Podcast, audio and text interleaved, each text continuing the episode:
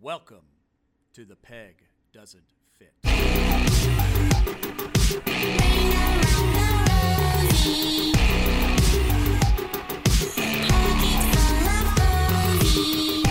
You are listening to this right now because you feel education can be more than what it is.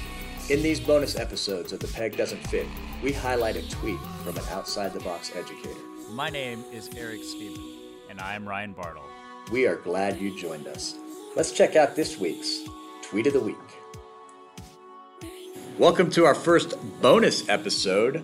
We have decided to switch things up a little bit, and uh, normally our past episodes have started with a tweet of the week and then we have rolled into our interview. We're going to start releasing these in two segments. So we'll be releasing a tweet of the week episode to highlight a outside the box educator or a profound thought that we might find on Twitter.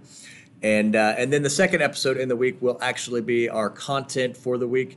And uh, we are hoping that you enjoy these episodes. This will be a shorter one, and then we'll give you a longer one in a few days. Let's roll to the tweet of the week. This one comes from Peter DeWitt. It's at Peter M. DeWitt, D E W I T T. And this is what he says I get asked about learning walks a lot. The whole learning walk process should be done with teachers and not done to them. They should inspire curiosity and not criticism. Learning walks are about teachers, leaders, and students engaging in dialogue and not about securing a dictatorship. Mm. What are your thoughts on that tweet, Ryan? Well, as I was listening to it and reading it earlier, I was first wondering what this guy was meaning about learning walks. It sounds like the way he finished it up, he was talking about principals going on uh, learning walks, uh, not teachers going on peer review learning walks. So, looking from the lens of leadership and maybe even being on the receiving end as a teacher, I think he hits it spot on. I think a lot of teachers feel like there's a, a gotcha element, or the soon as somebody walks into their room, it's like you're immediate. This happened to me actually earlier this week. Uh, I had some people walk in and my classroom had it was fine, but it, things had just kind of finished up early, and some other stuff had gone awry, and so it didn't look perfect. And so then I'm beating myself up all week uh, because I thought, oh crap, this they're gonna think I'm just an awful teacher.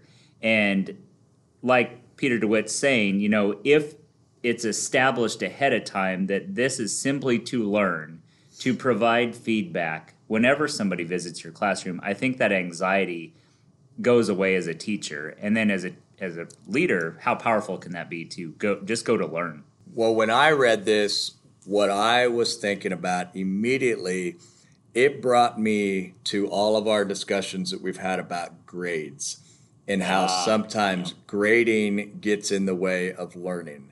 So I get to thinking, you know, the system that our district uses, when we go into a classroom, you know, we're looking for a variety of different teaching elements. And then we score those teaching elements uh, in four categories. Actually, five. One could be not using. And then you could have beginning, you could have developing, you could have applying, mm-hmm. or you could have innovating. And then, so we score on one of those elements, and then, you know, we leave some feedback. Here's what I have realized, and this is crazy, but this is what I've realized is that if by chance I score a teacher a developing, and then I leave some feedback in how they can get to applying, they don't really look i mean they do look at the feedback but they're so focused on the fact that they didn't score in what in what their mind is proficient that i don't believe they take the feedback to heart. Now if i give the exact same feedback and score them as an applying then they read the feedback and they learn from it or they, they email me back and we have a dialogue based off of what I saw and and then growth happens. So I like what he says in terms of, you know, it really should be a collaborative effort. Well, he doesn't really use the word collaboration, but that's kind of what he's meaning that we're having a partnership because we're wanting to learn together. Mm-hmm. And it's really just more about the feedback this is what I saw in your class. I thought you were doing this really well. Now, I do think that maybe, you know, have you considered trying this?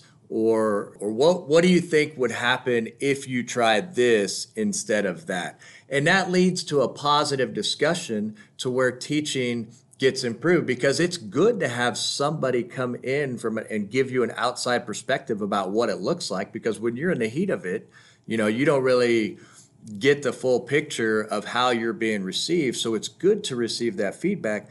But i think sometimes you know if we have to tie that feedback to a score the score gets in the way and you can't even and the teacher doesn't focus on the feedback like uh, like you would like them to. For sure.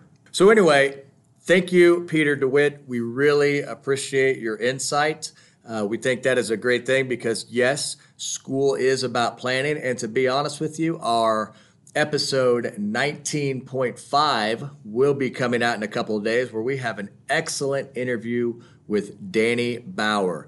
To give you a little preview of what Danny Bauer is all about, I would encourage you Google Better Leaders, Better Schools, or you can find him on Apple Podcasts and listen to his podcast and kind of get an insight of who he is before we get a chance to kind of break it down and talk to him about some of the stuff he does. But Danny Bauer is coming up, and he, I know, would agree spot on with this because he is all about working together, and we are looking forward to you hearing that interview in a couple of days.